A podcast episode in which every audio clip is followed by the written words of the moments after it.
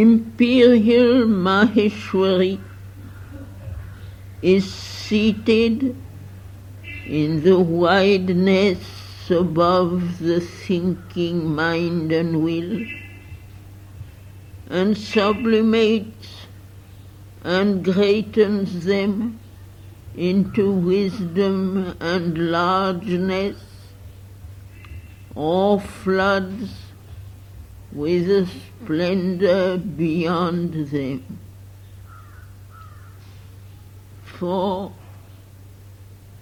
she is the mighty and wise one who opens us to the supramental infinities and the cosmic vastness,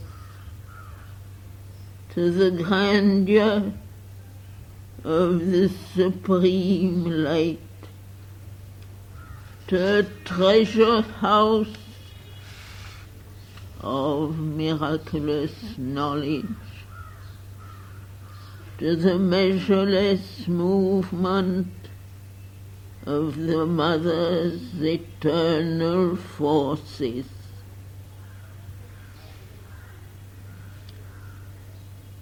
Tranquil is she and wonderful, great and calm forever.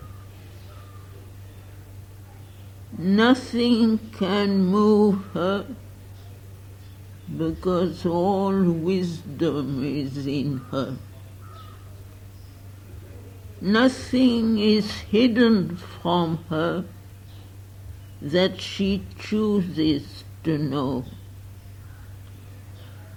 She comprehends all things and all beings and their nature and what moves them and the law of the world and its times and how all was and is and must be.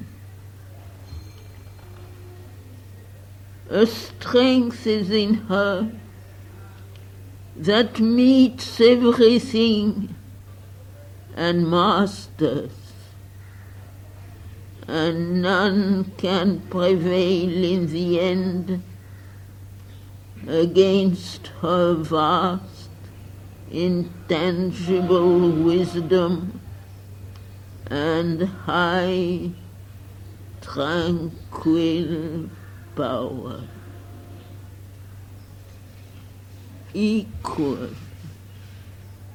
patient, and unalterable is her will.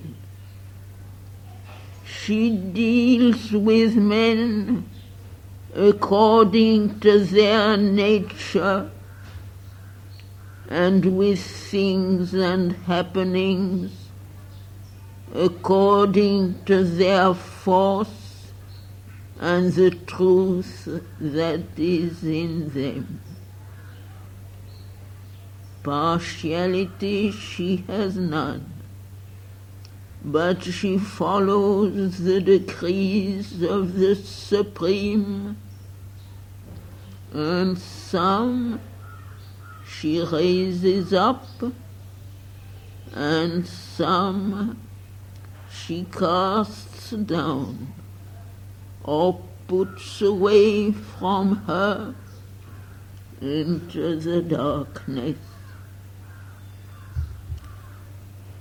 the wise she gives a greater and more luminous wisdom. Those that have vision she admits to her counsels. On the hostile she imposes the consequence of their hostility. The ignorant and foolish she leads according to their blindness. In each man she answers and handles the different elements of his nature according to their need and their urge and the return they call for. Puts on them the required pressure or leaves them to their cherished liberty to prosper in the ways of the ignorance or to perish. For she is above all bound by nothing, attached to nothing in the universe. Yet, has she more than any other the heart of the Universal Mother?